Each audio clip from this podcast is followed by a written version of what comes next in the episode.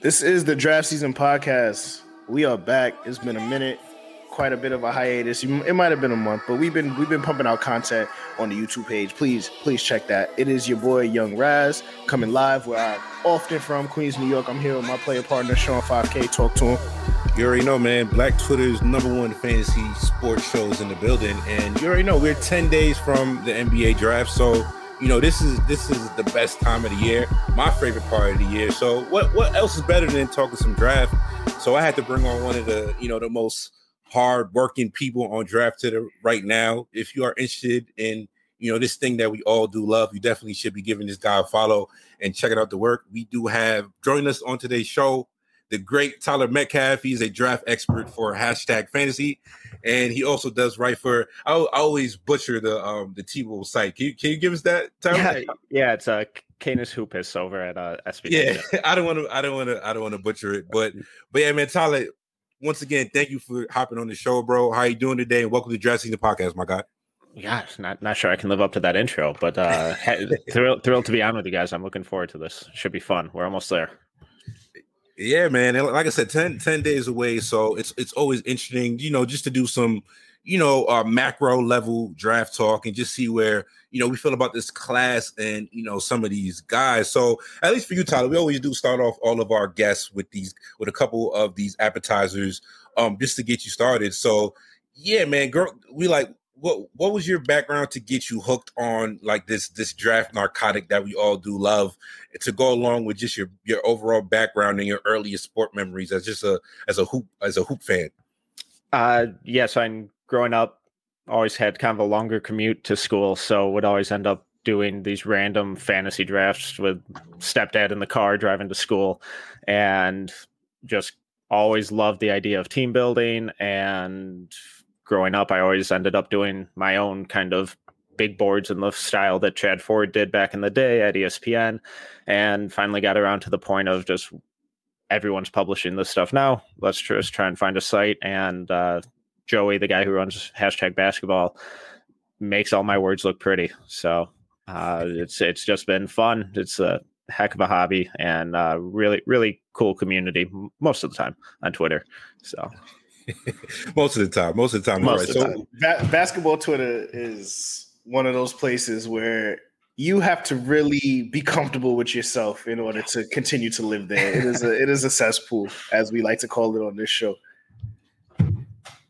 Yeah, you got to really like filter the conversations and what you're reading. Otherwise, it's just like you'll you'll end up down, you know, paths and just discourse that you're like, how the hell did we end up in this conversation? And and half the time it's just pure like toxic and like that, that's really a part of the reason why like we, we love to get into this, you know, just content creation because this is really where like these best conversations are being had. Yeah. And like for me, like some sometimes like I love living in the gray area because most of the time that's where the truth is. Mm-hmm. You know, mm-hmm. not too hot takey, not too low, but just living in that gray period, gray area. But yeah, for, for you, Tyler, what, what would you say was like that first draft that really got you like like hooked, or the first draft that you really like sat down and was like, all right, I'm gonna get my process going for this and and really starting to learn by like trial by fire? Oh, um, so unfortunately, kind of grew up a somewhat of a or a pretty big Pistons fan in my younger days, and uh, you know, as LeBron James was overhyped, man, he was gonna be a bum. His Sports Illustrated didn't know what they were talking about. Darko Milicic was the real deal.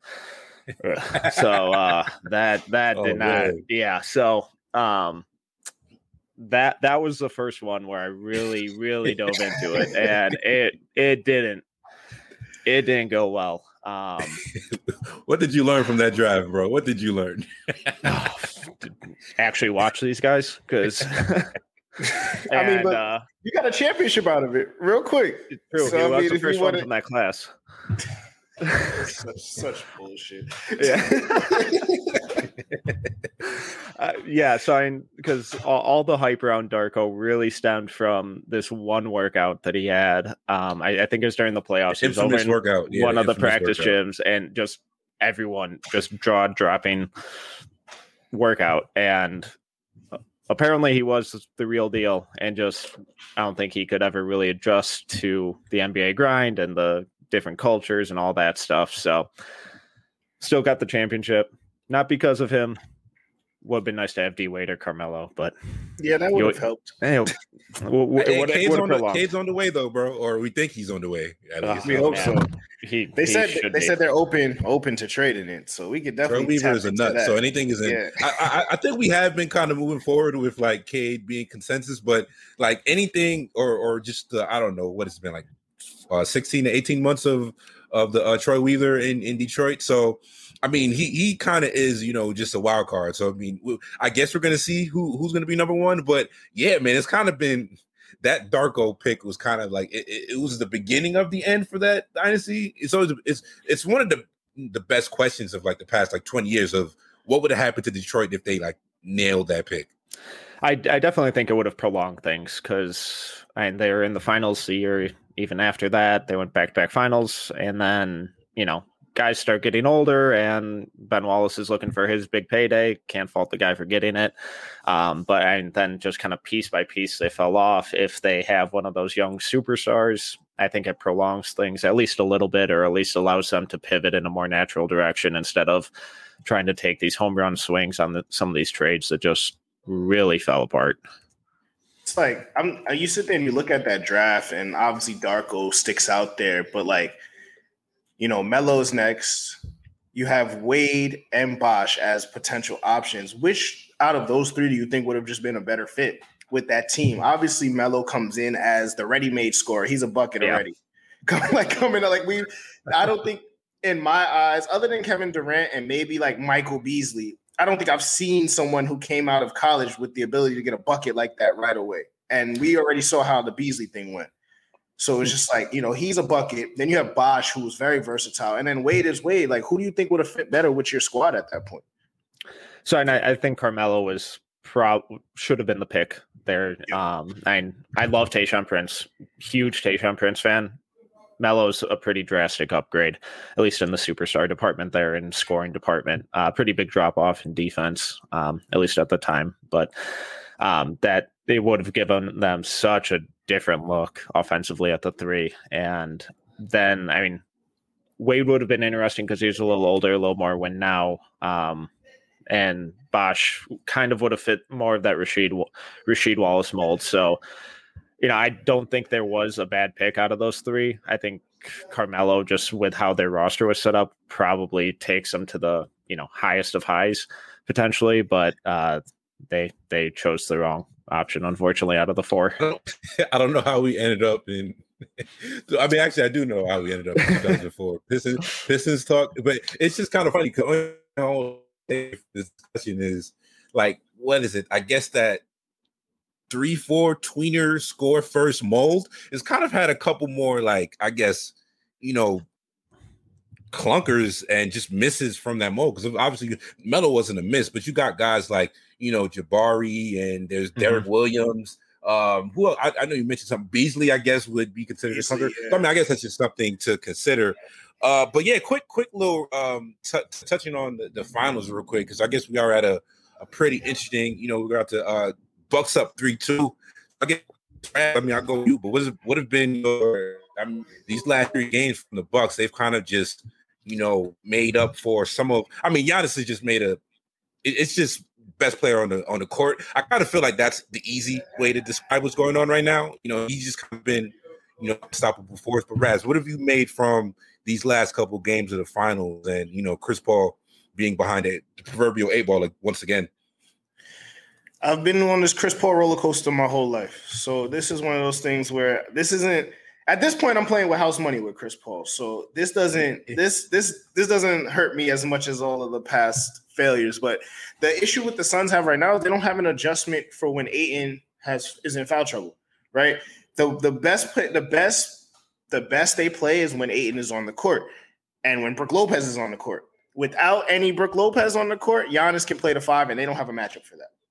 So the thing for these next two games is Ayton has to be on the court he has to be out of foul trouble and he has to be productive. They do not have any other option, and that's kind of the room for error there, right? Because if you now the Bucks are attacking Ayton and they're getting him in foul trouble early, you know Scott Foster probably going to be on Game Seven. I think it goes to seven. So we're gonna get that Scott Foster, Chris Paul, Giannis game seven, and I'm gonna be watching it on pins and needles.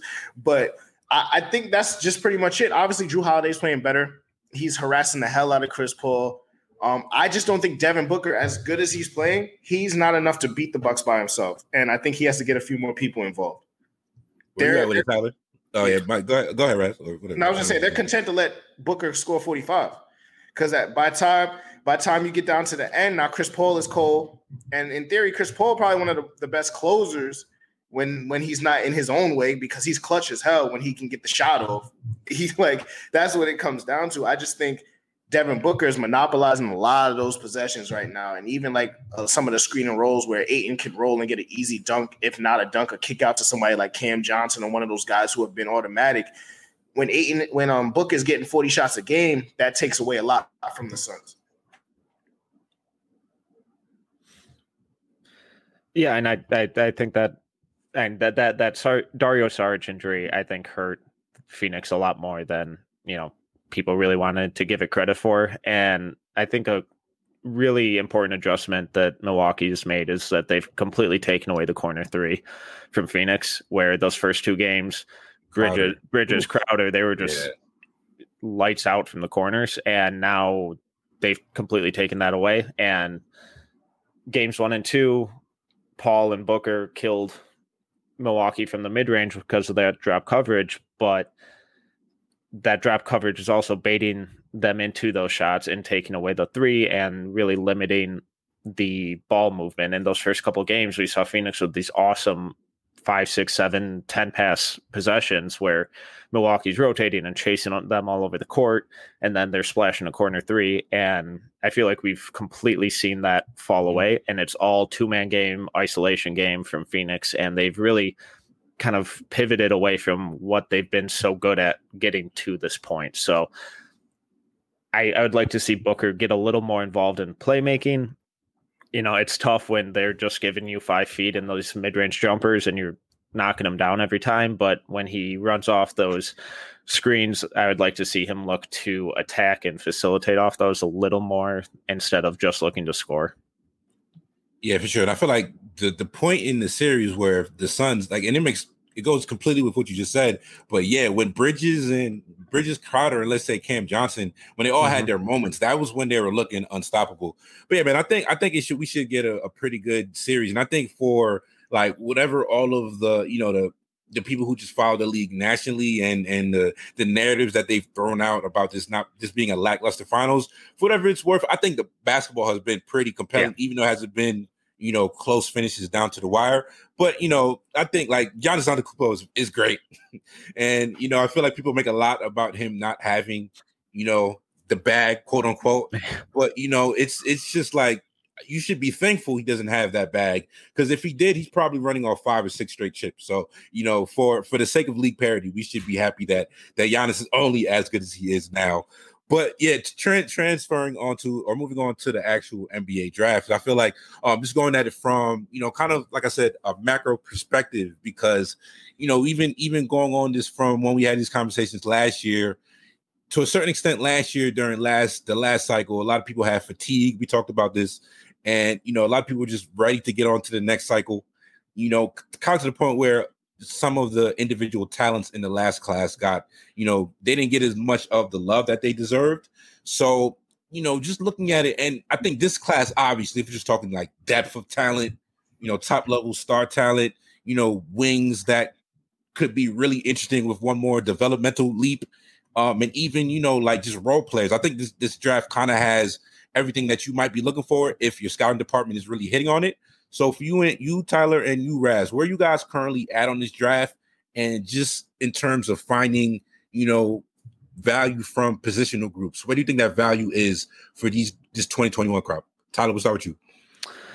I, I, think it's really impressive and one of the better ones we've had in recent years. Um, I, I think those top four are pretty much a lock and have far and away the best like all star superstar potential.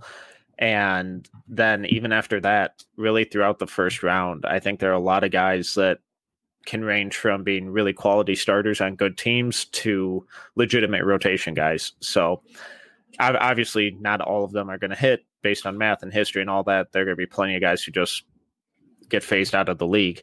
But I think just because you have a pick in the early 20s or something like that, it doesn't mean that there's zero value there. I think there are a lot of guys here who are either really interesting d- development projects or draft and stash or just guys who can come in and contribute right away because they're an older shooting guard who's does a little bit of everything on both ends of the floor. So just I don't think you're going to get that superstar potential like in the late teens or anything. Um, but I think there are a lot of guys in throughout the first round who are going to be really legitimate long term players. Yeah, uh, just to piggyback off of that, um, just because of the fan in me and the homer in me, um, I usually start my draft analysis where the Knicks will be picking. So this this year they have mid mid round picks, right? So I've had to dive deeper earlier into the the deeper part of the draft and try to figure out what type of depth and what type of talent really fills out this draft. And I will say there's a lot. There's a lot you can yeah. work with here. Whether you're getting, you know, as we like to call steady work point guards, where you know point guards that have played a few years in college that can come in and run your offense and and and spell your starter, you know, just right off the back out of college. We I think we have a few of those. Um, we have some high upside um, point guards are going to go later in the first round, uh, like Tre Mann or, or, those guys, um, Sharife Cooper. Like those guys aren't going to go that early.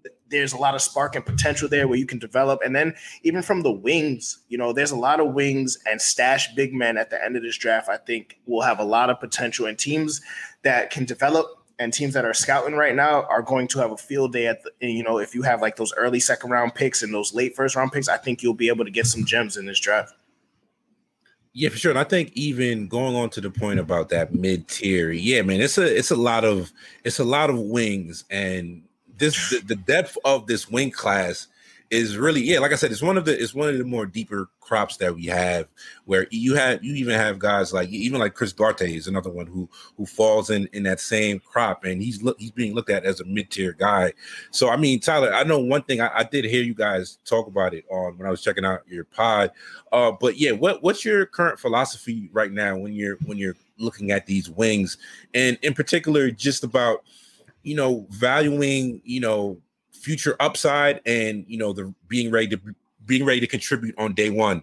Because it's a lot of guys who you know might need a year or two but when you're looking at these guys how do you really you know compare the two about is it just board specific and team specific? Or you know do you usually take you know that leap for a guy that you could see being um you know somebody who develops into much further than where he's at as a as a college prospect coming out yeah, so you you mentioned team specific, and I think that is really important. And if I did like a big board for every single team, I'd first lose yeah. my mind, and then second, they'd all look completely different. Yeah. Um, but I at the very so like when I craft mine, it's mostly how would I pick these guys in a vacuum, and then kind of mm-hmm. weighing what they did, what I think they can do, how legitimate are their flashes, versus how legitimate are, are they as like a play now type of guy. So for big men, I usually they they have to have like superstar upside for me to rank them early. Otherwise, I think they're pretty replaceable. It's kind of I I, I view the center now kind of like the running back position in the NFL, where you can kind of do it by committee, um, unless you get these superstars. Um, but with this draft, it's a lot of really just talented guards and wings, and I just I kind of go from who do I think has that legit superstar potential and then whittle it down from there. And the it, it's tough with like older guys like Kispert and Duarte and like even throw Jared Butler in there because they are so much farther on their development curve, but they're so much more of a sure thing where is like a compared to like a Ziaire Williams. I, I think he's the best home run swing in this class still but I get people being super low on him compared to the start of the season because what his tape it's it's a lot of bad out there. But I think the flashes that he showed were legitimate, and I think that he had probably the worst year imaginable. Um, so it's just kind of weighing all those factors. Yeah, I, I'm finding myself struggling with a lot of the big men. I know we were yeah. talking earlier about the Texas scam that they always run with the same big man that they've had on their team for the last 10 years. They're, they're the same player. Every single one of them is the same player. It's like it literally depends on a system and fit when they get to the league. So I I'm not I like how you talking about Jarrett Allen right now, bro. I'm not gonna lie. I mean, am I lying? Man. Are they not the Be same player? Man. Are they He's not, not the same the player same as Mo Bamba, man. I can't go for that. I, can't, I, can't, go for that. You're not wrong though. They kind of close. He's, he's healthy Mo Bamba. Like that's all he is. Like that's what it comes down to. And who's the one after him? There's somebody else that I'm like the last Jackson one that Hayes, was different. Jaxson Hayes. Yeah, Jackson. It's the same player. Like what are we talking? Come on, man. the the last one that was different was Myles Turner, and that's because he can shoot. Like he's literally the only other one that's different. But he he's in the same mold too. He just got a jump shot. So I mean, I'm not I love lying, Myles Turner, man. He get I feel like he don't get enough respect, man. He's really good on defense, man. And but and, and like and like you said, he can shoot. But yeah, continue though, Raz. My bad. yeah, as I start like looking into like the second round of this draft, I start seeing players like that might fall. You know, Ayo's one of those guys who's who's looked like he's gonna be in between like anywhere between like 22 and like 35. Like he he's gonna go in that range. And you got people like Chris Chris Duarte, who's a little bit on the older side, right? So he's one of those guys where it's like you he needs to come in right now and play. And he needs to hit jump shots, and that's gonna be his calling card. He's gonna be a corner three guy, maybe run a little bit of your offense if you're in a pinch, I wouldn't recommend it all the time, but he can be as that that secondary or tertiary ball handler for you that can knock down a jump shot. I start pinpointing those guys in the later round. Um, somebody like Corey Kispert, Kispert, I can't never pronounce his name. Yeah, he's gonna go in the he's gonna go in the mid rounds, right? Just because he he's like he can shoot it like that, but he's somebody I wouldn't be surprised if you're looking up on draft day and you see him at 22 and I think he's one of those guys because this draft is that talented where people may take a chance on upside and they may forget on they may forget that it's okay to draft high floor players. Mm-hmm. You know, just off the bat, like yo, we have a high floor player. This is what you're gonna get. If he improves, it's gravy. Because people are like they, they, like falling in love with potential and swinging for the fences. So somebody like him who could he can fall and be a great value for somebody in that in that range. Yeah, man. I, I just pu- I just pulled up the numbers for um for Ziaire Williams, man. Like he he shot it's not good. According to Instat at the rim, he shot 43% and only on like it's such a like that that particular part of his game is just something that you know it does leave you with that particular attribute of his game. It could end up when he actually gets strength, and that's a big maybe. That's a big maybe because if you added like consistent rim finishing to him, you know that could that could really that that changes the profile. But yeah, forty three percent on on thirty five rim attempts over over the season, and yeah, I I don't.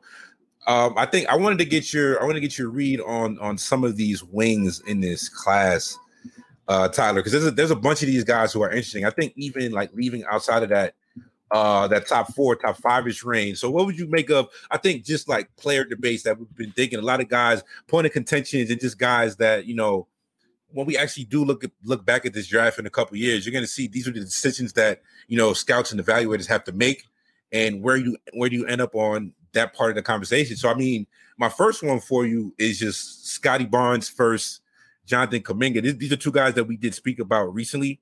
Um, and you know, I, I know Scottie Barnes, the recent Bleacher Report.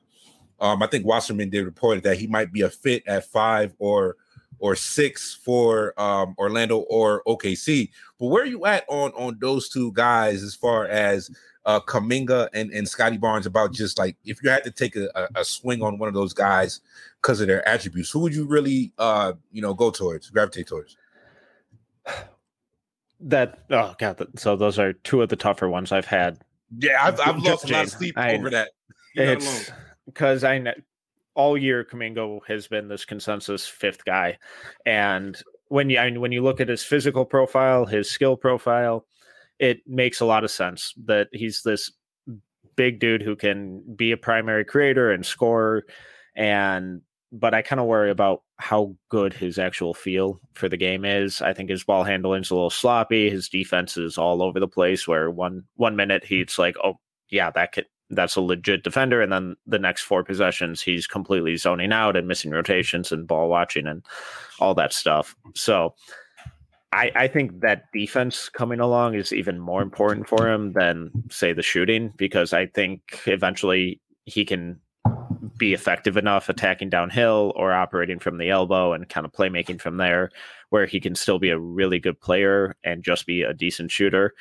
Scottie Barnes, I have no idea what to do with because I he, he seems like the the guy who's risen the most in draft Twitter or whatever, or the national eyes in the last couple weeks. And I, I get it. He's this he's framed sort of like Draymond Green. That's the comp everyone gives out for him. I'm hesitant to compare him to one of the best defenders we've ever yeah, seen. We, we, we, did a video on him. We said, nah, we like, come on, throw out the Draymond stuff. Like, yeah, I mean, yeah, that's bad comparisons, man. I, it, it's just body type and a guy known for defense. So I, I don't love that comp. Um, his motor is absolutely insane. He can guard one through four, maybe some small ball fives. Really good on ball defender, good footwork, really kind of creative and confident passer. His shooting's a mess. I don't think he's a very good ball handler. I think he was a mess off ball defensively, but I think that was part of the system kind of too, where they wanted him to play that free safety role, but he was roaming all over the place and losing his guy and ball watching. So I I get I see the defensive upside. I think he could eventually be that defensive cornerstone type guy. I'm just I'm not creative or smart enough to figure out what you do with him on offense because I I don't think he's a point guard. I don't think he's good enough to play off ball as a shooter. I don't think he's good enough as a vertical spacer. So and if you're just using them to pass out of the short roll, it seems kind of like a waste. So I, I I understand the people who have him at five. I personally can't get there. I still have him easily lottery, but he's one of the more perplexing people that I've in this draft just because he's so unique. Yeah, so I I'm pretty high on him, right? Yeah, I don't think, but I'm, I'm also to my point, like I was just clowning on the Texas mole, like the Florida State wing mole is the same thing. Like it's like the same. It's like the last five years we've had the same player come out, right? And we're just deciding which one has the better NBA upside. I do think Scottie, his willingness to shoot, um, leaves me to believe that there will be some room for improvement um, there from the line and um, from from distance. I don't think he's going to need to become a ridiculously knockdown shooter for him no. to be useful in the NBA. I think if he tightens up his handle a bit, you know, where he can either act as an orchestrator off the pick and roll or as the roll man, I think that's where he finds his niche in the in the uh, NBA. Where I just need him to be able to hit free throw line jump shots. I don't really need him to do anything else. Defensive, defensively, I think he's going to be able to fit in wherever on defense. I think that's somebody where you're you're not worried about him defensively, and I think to yeah. your point, a part of the system had him playing free safety. I don't think he's going to be tasked with such a role at a young age in the NBA, and I think he'll play incredible on ball defense. He already battles on the boards, and he's still probably filling out. Like he doesn't have it as a, his adult body yet. Like he still looks like a child, um, just a rather large child. If we're you know if we're we're getting into it, and I think shooting and ball handling are areas of concern. I don't think he's a bad ball handler. I think mm-hmm. we I think we um, we actually just had this conversation. Um, but I think he we fall in love with a lot of the NBA wings who have handles that they shouldn't. Like we're looking we're looking at players like you know Paul George and like those type of guys who have point guard handles like they're freaks of nature. So I think if we start if we start putting things back into perspective of like positions, I know basketball's positionless now, um, we'll be able to grade some of these younger guys without such a hard curve because we I don't he's not Paul George, he's not Kevin Durant, he's not these guys.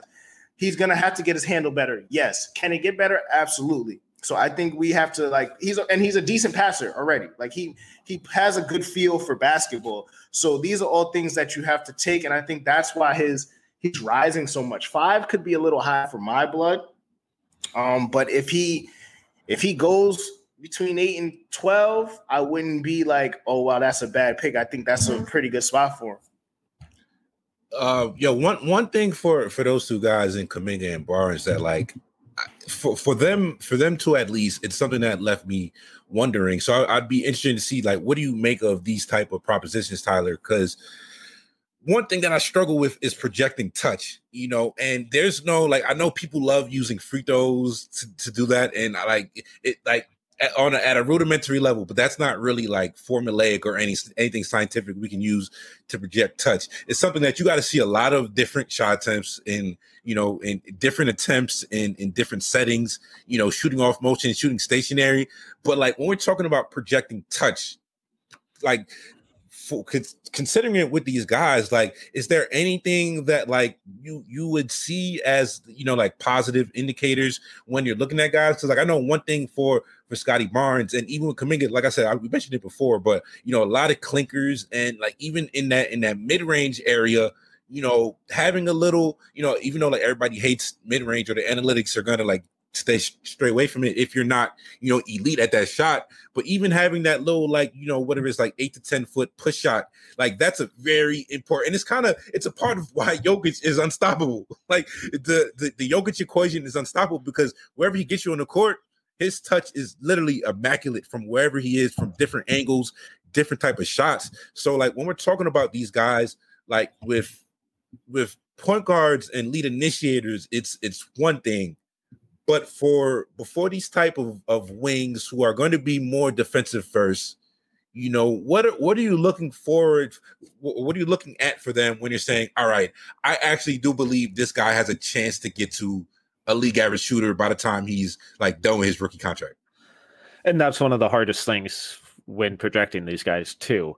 So it's and, and every little thing for me is a piece of the puzzle. There isn't I, there are so many people out there who are just, oh, well, he's a good free throw shooter. He's going to be good. It's like, well, no, that's a little too simplistic. Or, oh, his he had an awesome, he shot 40% from three this year. It's like, okay, but he took one attempt per game. So he misses yeah. two and that plummets 10%. So it's like, it's every little thing for me um, with these guys who aren't really shooting out there. Um, like I, I look at mechanics a lot. I look at how and I, am not a shot doctor, so it's not me, literally me just staring at the screen, rewinding the same shot a dozen times. It's like, okay, Same. what's off? What's off? Um, so and like a guy like Evan Mobley, he didn't shoot it well from outside. He didn't shoot it shoot it a ton, but when he did, the mechanics looked good. It was fluid. It was consistent. He looked confident when he did it. Uh, I I think confidence is a big one. I think volume's a big one. I think touch on floaters how they look at the free throw line, if they've improved throughout their college career mm-hmm. from high school to college from the free throw line. So when when you don't get a whole lot of volume, it's a little easier with guards like Cam Thomas. I don't he didn't shoot well from outside, but he shot everything under the sun in a variety of ways. So I think eventually he gets to that good shooting projection, but the like those big men, those big wings, it's mostly touch, confidence, and then are the mechanics completely broken, or is it co- like some things on the edges that just need a little bit of refinement? I mean, that mechanics when it comes to shooting is one like I don't like. Like you said, you're not a shot doctor. I'm not a shot doctor. Uh, played a little basketball in my day, but like I wouldn't tell anybody that I'm a, a, a shot a shot doctor from there. But it's like mechanics I like to just see if there's any arc on if it's not a straight line from these big guys. Like if you're not shooting line drive jump shots, I think we have a chance to improve. Um, and no, the slow releases, slow releases and line drives are one of those things when I'm watching film, I'm like, this might be an issue going forward. You know what I'm saying? Like I don't think I don't think there's much room for improvement there. Somebody like Scottie or like you know even Kuminga or one of those guys, like when they're shooting those jump shots, they're shooting it with confidence. One, it's it might be irrational confidence, but they're shooting it with with confidence, and they're shooting it with range. And I think those are the things that I look to if there's in terms of can this be improved upon? Because yeah, if you're shooting, you know, corner threes and they're clinking off the rim, you know, we having issues. But like these dudes were also pulling up from spots they probably shouldn't have been just because they had that type of green light in college. So I think with some NBA systems and just some refinement, they'll become serviceable shooters. I don't think any of them will become lights out, but as long as they're serviceable, somebody yeah. like Kuminga with that that explosion, that athleticism, that changes things for him. Scottie Barnes, somebody with that basketball feel and touch and, and just the overall feel of the game, any type of serviceable jump shot or free throw changes things for him because he's a weapon now. and he's not he's not going to be a liability offensively, and everything else he's going to give you in terms of just the offensive flow. If he's hitting open jump shots and things like that, it's just going to be positives and gravy on that investment in your pick. You know, one one thing that like really stands out to me, the more you just think about like skills within like, or yeah, skills within roster building like exercises and go, going back to the point that we, we were just making about about Draymond, but I don't think like when we're just talking about the totality of NBA talents and you know how skilled and how talented you have to be to make it to that level within the league, you know, and to really separate yourself from the pack of other like whatever, let's say like any any league average skills, whether we're talking about shooting, rebounding, passing as as a as a monolith and just as a conglomerate, you know, it ends up the NBA ends up being, you know, this there are outlier skills to where it, it, feels it feels to me like people use like Steph Curry and Dame Lillard are not the baseline for normal shooting. You know what I'm saying? So I think like even or even going this the the, the, the original thought had to do with Draymond Green and why he's a bad cop for anybody because literally if you see to this day if you see anybody try and post up Draymond Green you're not moving him it doesn't matter it doesn't matter who you are and I know one thing that that really as I've been going to my next question um, about just a couple guys I've been thinking about in a, in a vacuum. Uh, but and to his own right, you know, somebody who also had just like a ridiculous amount of like core strength, and you see when he really gets into his defensive positioning and he's able to really get a good, you know, a good get, get his um extend himself. You see Davion Mitchell, it, like his core strength is something that is really impressive for a smaller guard, somebody who's six one. So I mean, my, my question for you about these two guys, it would be uh, I know I know you have Moses Moody ahead of Davion, which you know I love. I love me some Moses Moody as well. I haven't we have I haven't finished our, my final final big board before before draft. But what went into I believe you had Moses six, and I don't, I don't remember where you had um Davion on your on your last big board without pulling it up real quick. Um, but just those two guys, what did you make of them if you were in a if you had to make a, a, a decision in a vacuum for for a team between those guys? Yeah, so I, I, have a new one coming out soon, but uh, Moses Moody at nine, Davion Mitchell at 14. So I, I still think both are lottery guys. And I, so for me, it, the age plays a big factor for these two guys right now because I, I, I think Davion is going to be a guy who can contribute right away. I do think the shooting improvements are legitimate. Um, not to the sense that he's going to be a 43% pro shooter or whatever, because that's unrealistic. Dribble, yeah, yeah. Yeah, but I and I don't really care that the free throw percentage didn't really improve. I know it was right around 70%, but he didn't take a ton, a couple extra makes, it goes up to 70, and that whole argument's out the window. But the way, yep, yep, yep. yeah, it's just a mental thing, I think, for him. And the way he was shooting, the variety of shots that he took this year compared to last year, where it's off the dribble, off of screens, pull up, step backs, is all of it. So I think though that is legitimate improvement on his end. But I also think he's pretty much near the end of his development curve. Um, obviously, there'll be some room because he's still a few couple years away from his prime. But Moses Moody is a guy who I think is one of the smartest players in this class, and I think those guys can really take an extra leap and learn how to kind of compensate for what they're not best at. I love him as a shooter. I think he's a really smart defender. Mm-hmm. And once he continues to add strength, because he was still pretty skinny this year, add strength, I think his at rim stuff becomes better. And he really he really needs to improve his ball handling because he doesn't create much space for himself right now. But I think that's something that he can do. And then when you pair that with his shooting and his basketball IQ and instincts on both ends of the floor. I think at work, I think you just get a really, at worst, just quality starter, if not, a you know, potential third guy on a contender. Raz, we haven't. We these are actually next on our our breakdown, so we haven't had this conversation yet. But where where are you at on on Moody versus Davion Mitchell? Because like I said, I've spent a lot of times trying to figure out where I'm at on for two prospects that I love. But where are you at on those two? I'm not losing any sleep on either of these comparisons. Honestly, I feel like I have them pretty pretty even. If we're being honest, like I like if if you went either way and you gave me such an eloquent answer like Tyler just did, I'd be like, you know what, well, That makes sense. like, like, like that, that, makes sense to me. And if you went the other way, I'm just like, cool. Like, I, I it's I'm really it's gonna come down to, for me, honestly, a few more film sessions on them.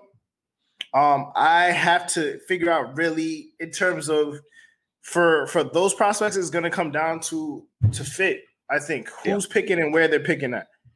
Um, and I think that's where you'll you'll get. I can't really tell you which one's going to be better.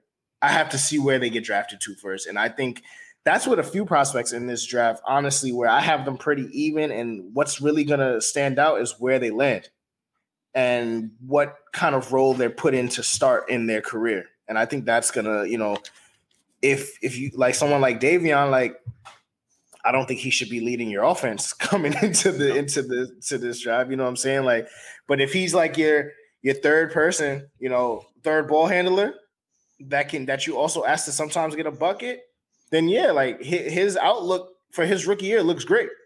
You know what I'm saying? So it's just one of those things where it's like I have to see where they go, and it's going to be a coin flip for me on draft night if I was if I was a team yeah, trying to like talk talk through those two guys, it's it's pretty interesting to me because it's two different, you know, ends of of getting to offensive value. Because you know, if Davion is going to be this hyper elite pull up shooter with a hyper elite first step, yeah. then we're talking about something. We're talking about something that's, you know, I, I feel like even like a sub sub all star point guard as a as a you know as an attainable you know type of you know reach and reach for him. So you know that's that's super intriguing for for Moses Moody you know his ability to really score without the ball. Like I think that's if we're just talking about guys who like he you know I think his scoring ability he might be able to get to somebody who is inching on a 20 point per game score in the league with a couple more developments without needing to really be a primary which you know we, we talked about this on on past episodes but how are you going to bring value to you know your team when the ball isn't in your isn't in your hand. And yeah, even when we talk about his defense as as somebody who yeah his his length on defense, his his closeouts to something that I was really even. Um, I did I did like how he closed out on um you know just closing out on shooters and his awareness on that and uh, plus, even you know, just talking about what he did as a as a freshman at Arkansas on a team that uh, what did they make? Elite Elite Eight, I think, off the top of my head. Off the top of my head, I think so. Um, something like that. But yeah, yeah. Even you know, getting getting to that level in a completely different, you know, he he played in a different environment than he did at Montverde. Playing playing um obviously he played off of like Scottie Barnes and and Cade Cunningham, who are two great passers in their own right. You know what I'm saying? But his the ball was in his hands a lot more this year. Um, the only thing I feel like, yeah, to, to, to see how he adds strength to his frame, um, that would really help him because he's able to get himself in a lot of advantageous positions around the baskets, and he just wouldn't be able to finish. And like I said, just talking about having like great off ball, uh, even as a cutter, or even just you know, a lot. He would he would spend a lot of times in in a in a dunker spot for for Arkansas and just finishing off finishing plays for him. And you see, he has the idea of what he wants to do there. Um, but yeah, not just finishing, but I mean, I think just going back to Davion Tyler, what, what what's the what's the upside here? Let's say if he if he hits his like 90th percentile outcome here. Like, what are we really talking about? Because I think my like even even on Davion for for a second, because I was I was super impressed by um because I, I had seen some of his film last year, but I didn't do any deep dives until until probably like a couple months ago. But I was super impressed with where his handle came and you know going like his change of direction you know he's going to be pretty hard to contain you know in tight spaces in the league you know once he figures out you know, the speed of the game. But like, what what what would you say? Like, if we just had to theorize, like, what his possible upside here would be if we're just like saying fuck it and throwing out all type of, you know, like, just trying to like, you know, actually like trying to save your ass on the take here.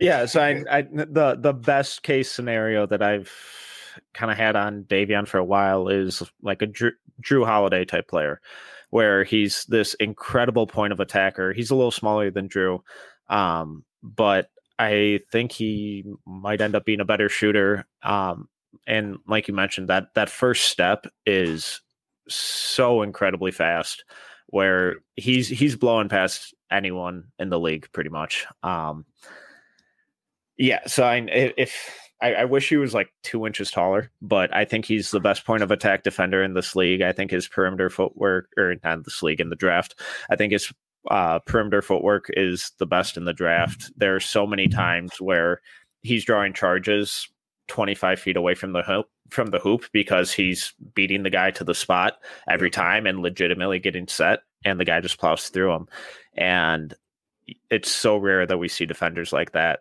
so like a Drew Jrue Holiday esque, uh, Kris Dunn with a jumper, um, who's hopefully not getting hurt all the time. with a jumper. Um, Imagine that.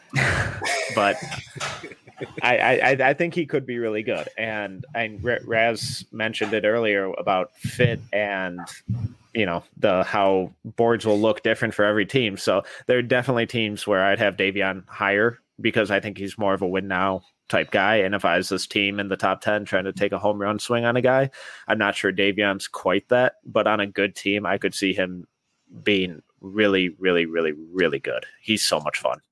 Yeah, right. Go, going through his board, do you have any any other thing, any couple guys you want to throw out here that you you know just you know musing on? Uh, let me pull it back up. Um, this is uh, we we we might have to circle back when you update it too, because I, yeah. I think I think there was some players. I'm like, huh, that's kind of like Sharife Cooper at 18. That's it's actually a good spot. Honestly, I, I want to say like that's like, probably like that right. Like, like, like that, that's probably right where I have him. Like I'm not. I have no no qualms with that. I mean, I would love for the Knicks to get him. Um, Jalen Jalen Jalen Johnson is somebody that befuddles me as a prospect. He's another um, one, man. Yeah. he's in that three four range where you're like, eh, you're not really a three because you can't guard any threes, but you're too small to play actual four. Like real fours are going to bully you because what is he about six eight, if that? Yeah, two two ten maybe like two oh five is probably what he really is. He's a he's a thin guy, so it's just like for somebody like him at 21, I get why you know, you would take him at 21 because like that offensive upside that you you could see in him, but he like also is someone that terrifies me. I feel like at 21 you could really strike out with him too. Um, so any like I guess any rationale for putting him at 21 on your big board? Yeah, so I've actually moved him down even since then. So no. he'll be at like 26. So I've him in like mid mid to late 20s at this point, and I, I I kind of get why some people have him top 10 or lottery. I can't get there, but in theory, he could be awesome. But unfortunately, I think his entire upside is theoretical, and we yeah. didn't really see any of it actually in game. I mean, his two best games may, might have been two of the most impressive prospect games we saw out of anyone against Coppin State and Pittsburgh, but it was against Coppin State and Pittsburgh. So you expect a guy of his it's not caliber, past. Yeah. right? Yeah, I was just thinking about that earlier too. Fuck those guys. First of all, before we go for before we before we go any further, uh, Pittsburgh basketball killed every single one of my brackets from 2006 to like 2012. but fuck every single one of them. Shout out Levance Fields, but fuck everyone else. I hate I, I hate that program with all my heart. Sorry to derail us. No, it's incredibly relatable. Yo, we were all there, man. Just having PTSD flashbacks. I think Pittsburgh oh is the reason I stopped filling out brackets, man. Like single handedly, that like I'm like I can't do this anymore, man. Yo, fuck those guys, bro. Oh my God. Oh, Shout out the Big man. East. Rest in peace to the Big East. We need that back. Um, but all right, so I think I think even getting into uh these crop of of guards um, that are that are pretty interesting to us. Um, so I mean that whole crop of let's say Springer, I mean, oh uh, yeah, Keon Johnson, um, Bouknight, and um, yeah, I mean we could we could start there because I know we we have a wide range of opinions on the James Bouknight on on this show, but where, where are you at with with him, uh, Tyler? Because I know I think you have him later in the in the lottery. I think off the top of my head, but I've seen I've seen people say like he they would consider taking him at like six or or seven, wherever the Warriors are picking. So, what do you think is just it's just about like you know red flags possibly, or his his uh, profile in general?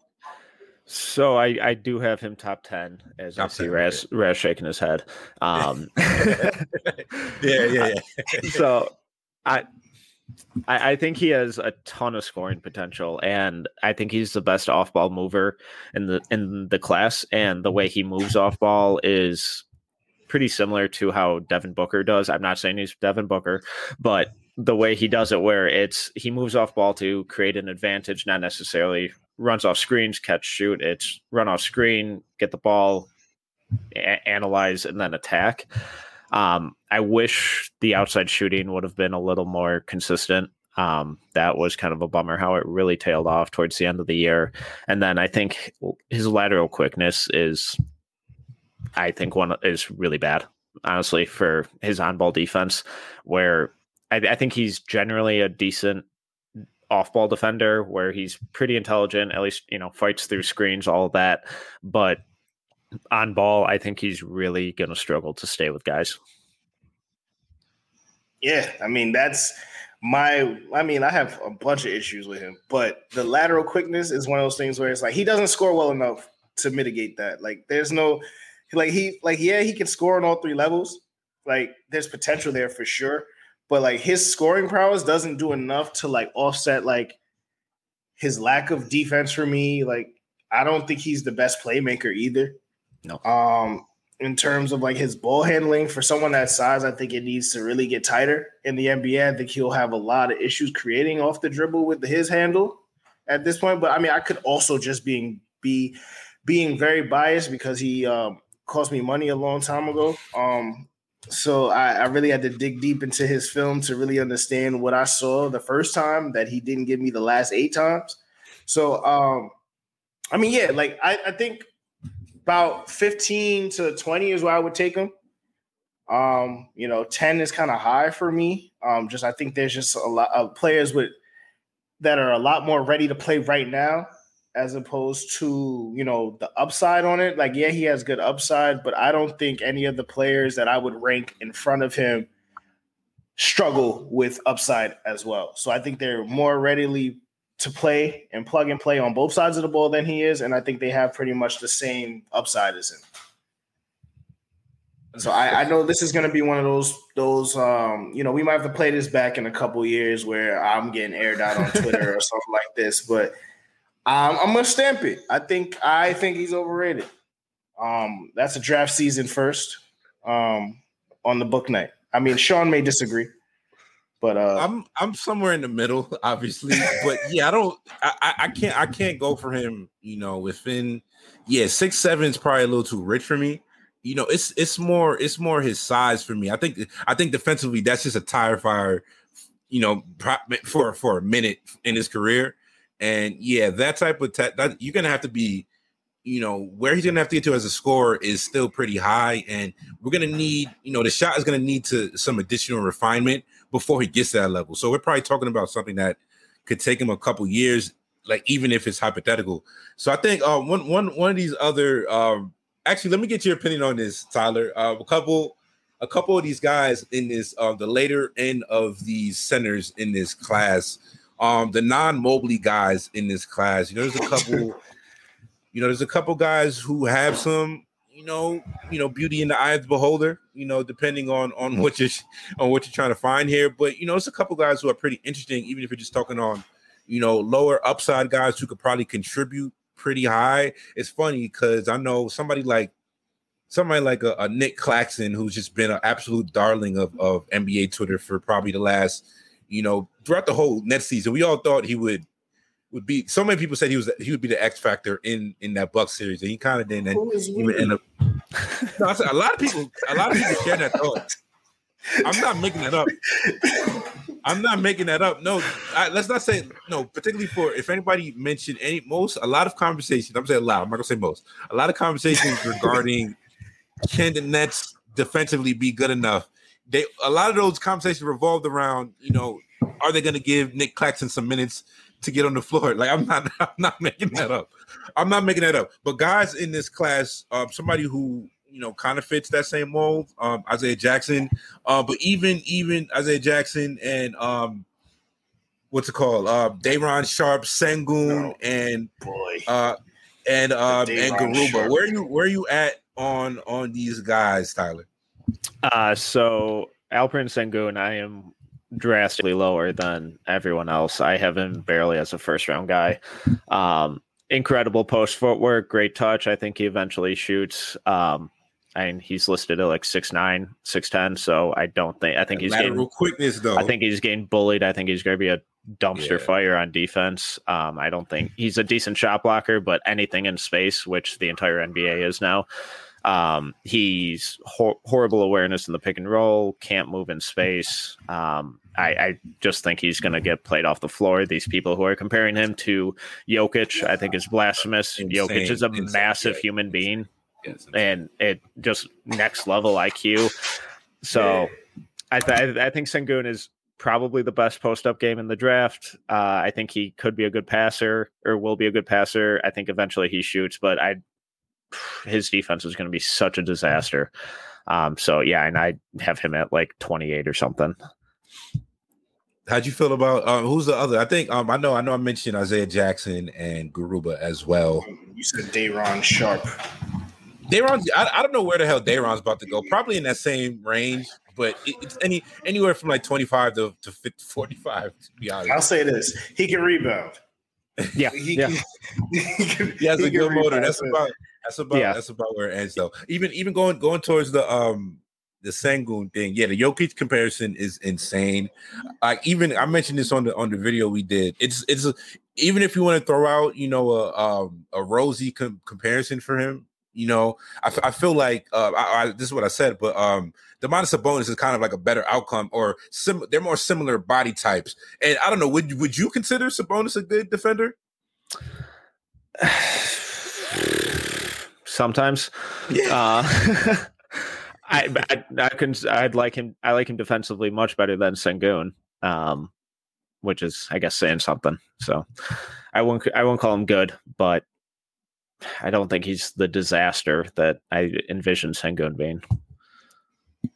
Yeah, that that's that one that one's pretty rough for me. But like yeah, like you said, it, it's it's tough for any it's tough for any center to really like distance yourself from you know that league average glut. You have to have some not only like at the top of the league skills, but kind of all time skills because all the guys at the at the top of the league right now all have skills that really separate themselves all time. So I mean, Raz, do you have any final things uh, or any final draft takes you want to throw at Tyler before? Yeah, um, I, I got two. Um, you see the hat I'm wearing, Aaron Henry. You need to go back to school, but not Michigan State. Um, you know, go transfer, go transfer somewhere else. Go to fucking Oakland or one of those places. We'll see you then. Um, and in terms of just like, like I want to say some of these later guards, like somebody like BJ Boston, right? He's somebody where everyone is split and torn on him. He he vastly underperformed in college um, from the hype that he got coming into it. Is that somebody on the next level you think can find a way to carve out a role for himself?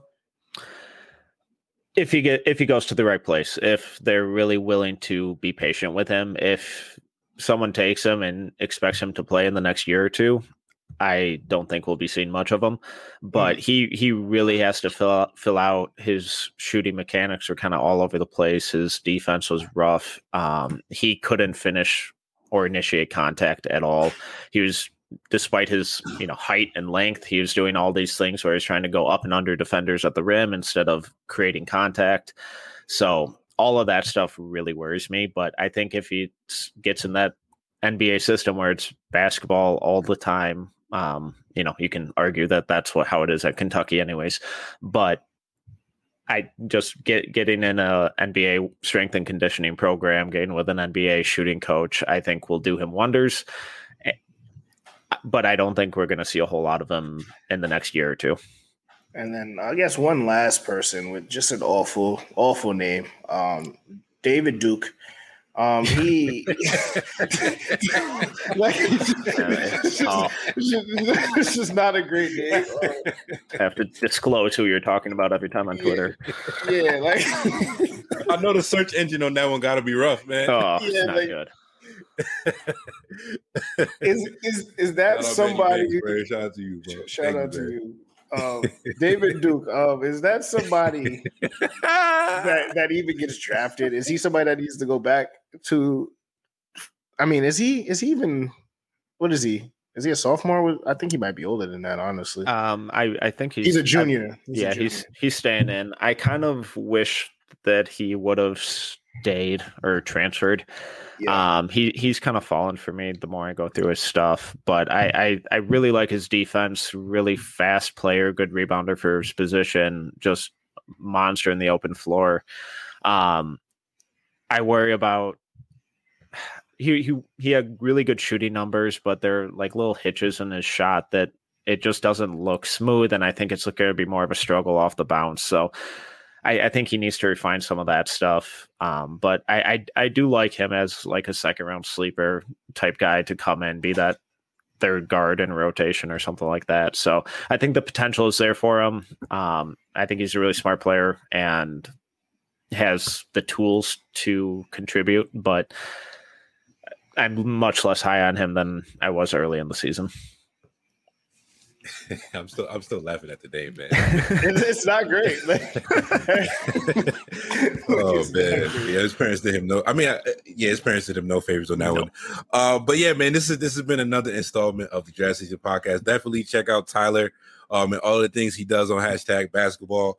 Uh, but I, finishing finishing on a couple T Wolves points just to get us out of here on this.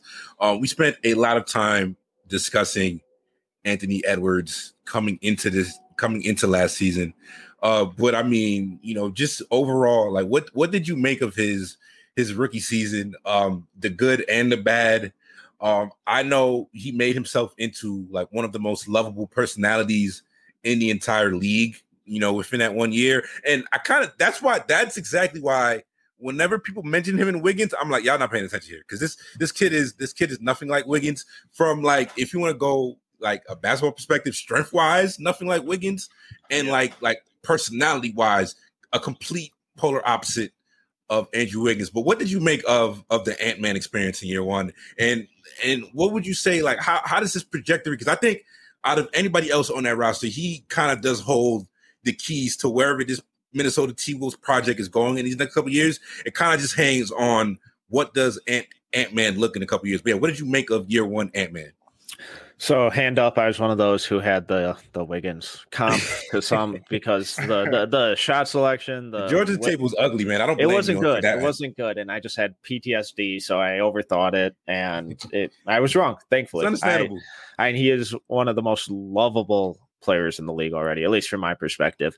Um, hands down, hands down. but I the the first half of his season was brutal. The defense yeah, was, was, was awful. Bad. He couldn't finish anything at the rim, and it didn't help that injuries all over the place. Ricky Rubio was having some emotional issues from being traded for like the fourth time in his career after thinking he found a home. Uh, once Karl-Anthony Towns came back, that opened up the entire floor and created so much more for Edwards on offense. He really started figuring out different ways to finish at the rim, which was huge, where he's Euro stepping guys and he's already one of like the 10th percentile strongest dudes in the league. The guy's just built like an ox and just insane, mo- insane. moves people in the post, which I wasn't expecting from a 19 year old. So, I mean, his, his defense is still just brutal. Um, but as the season went on, he kind of turned into like this defensive playmaker where he was just jumping passing lanes and using his athleticism to just make plays, not enough to cover up the blunders. Um, but it was okay, at least you're providing something on this end. Um, he, he's really exciting. He has, I think, he has legitimate superstar upside. Um, just has to figure out the shooting consistency, keep progressing as that at rim finisher, and not be a total dumpster fire on defense. Right, you got anything on Ant Man, bro? No, I like the Ant Man. Uh, all I will say is um, that T Wolves under hit on this year, as I knew it would, and um, every other and every other. I was I was I was la- I was laughed at earlier this year. We did a show on that. Say, nah, it's definitely going over. I'm like, all right, well, I guess I'll be in the, the minority here. But look, you know, I, hey, I don't man, ever you, wish. You running that back? I'm not, taking no, that back. I'm not taking no victory lap on cat. Yes, you, that's exactly. You took a you took a victory lap on like by like Christmas, I, bro. What are you talking about? I mean, yeah, yeah, but after you know, after sitting back and watching the team gel, um, quote unquote. I, I, can see the vision. They're not going to play any defense next year either. I hope we all. I hope we yeah, all can a, agree on that. There's going to be no defense. It's a bad combination between between um and Manny Banks. We got a mock draft coming um next Monday. We coming for you on that. Um, but yeah, it's a, it's a bad combination of you know, there's a there's a lot of cherry pick defensive guys on that end. That's a that's a strange way to build a team. Um, between you know, even I'll defend D'Lo forever, but put him next to like Beasley and and Ant also aren't good defenders. So at a at a certain point, you know, it's kind of just like overkill on that. But yeah, man, get some get some defenders in. And, and someone they, say they, Malik Beasley is a thief. I wouldn't say it. Nah, Beasley was Beasley was damn good before before he got hurt last year, right? Yeah. Now he was mm-hmm. he was shooting. He was shooting like got suspended stealing, and yeah. stealing people's women and things like that. Oh yeah, in jail this summer. So yeah, he, yeah. you know, things are happening. Shout Yo, yeah, man. Did T- they ever sell the team? They sold the team. T-Wolves, I don't, I don't know. Like T-Wolves, low key ended up like one of the most hot ride like NBA Twitter topics between. I, I don't know how we got here but it's it's the truth. Like between like, there's a lot of people who like either rooting on them to fail or just want to see like, or just know a dumpster fire is coming on the other side. But I don't know, man. Yeah. Conversely, the Hornets were also another team that I don't think anybody them, hated. What do you call them? The JV seven o'clock games? yeah, yeah. The Hornets was on. Hornets was on at six p.m. Eastern time every week, every the day. JV time slot. Fuck it, I'm tuned in. And like, there's because there's nothing else on. You either watching that or the, King of Queens or the news. So I'm just sitting there. so, so I'm sitting there watching the Hornets and I mean, they have the best commentator in the game, it seems, because he he, down, he, brings, he, brings, so much energy to that team, and they're a fun team. So hopefully they'll be good at some point. I don't see it. Um, I would like us to ship Miles Bridges to the Knicks for nothing. Kevin Knox, let's make it work. But um, yeah, I mean, shout out to T Wolves. Um, hopefully they improve upon their season this year. I mean, do you guys have any any perspective onto how you I was I was gonna ask Tyler if he had any like moves he would he would do for yeah. the offseason. And we could end on that. I don't I don't know. It's a lot of, they need some defense, you know. But. Yeah. Uh sign I, I love Jaden McDaniels. I think he was the steal of the draft. I meant to oh my god. Um, i was gonna ask you a question about him. Yeah, I, I, I, I absolutely adore him. I he's incredible. I he got, best, he got already the best defender on the team. He, he got, yo, he got like he got like three votes for all rookie, which was he got robbed for all rookie. Man, he's definitely one. He was definitely one of the two way best rookies in the league last year. From I understand second, why people stopped watching though. So I yeah, for sure, for sure. But from the second they started giving him minutes, you could tell like from early he was making a great defensive impact. And you know, I think when we talk about guys like like I guess Ziaire is one of them who you know because Jaden didn't get much respect for his defensive prowess. You know, so if you're talking about like one of those like rim like wing guys who like yeah, he he came out and just showed a lot of defensive awareness and proclivity that people didn't expect in his actual projection. But yeah, man, I think I think that could wrap it up for here, man. This has been a great episode. Once again, Tyler, let the people know um any any draft content you got coming in these last week and where they could check you out and any content you got going on, man. Uh yeah, uh new draft guide should be coming before the draft at some point. So sometime in the next week. Uh, just finished writing Kai Jones scouting report. Just going to try and crank as many of those out as possible up until the draft. Uh, but yeah, just everything goes out on hashtag basketball.com. All my Timberwolves stuff over at canishoopus.com. Uh, I tweet everything out at T Metcalf one one. Uh, yeah, that's probably the easiest. Yeah, man. Thank you. Thank you for coming on, man. We definitely got to back on here uh, another time in the future to get into some more draft talk. Raz, take us out of here, bro. Another great episode down in the books. This is the draft season podcast. We will be back all this week, all next week with draft quick hitter player profiles. We got a mock draft, like we said earlier, coming through. It is, officially draft season. Check us for that fantasy football content that will be popping up soon too. Um, it's great to be back, Tyler. Thank you again. This is your boy Young Raz signing off.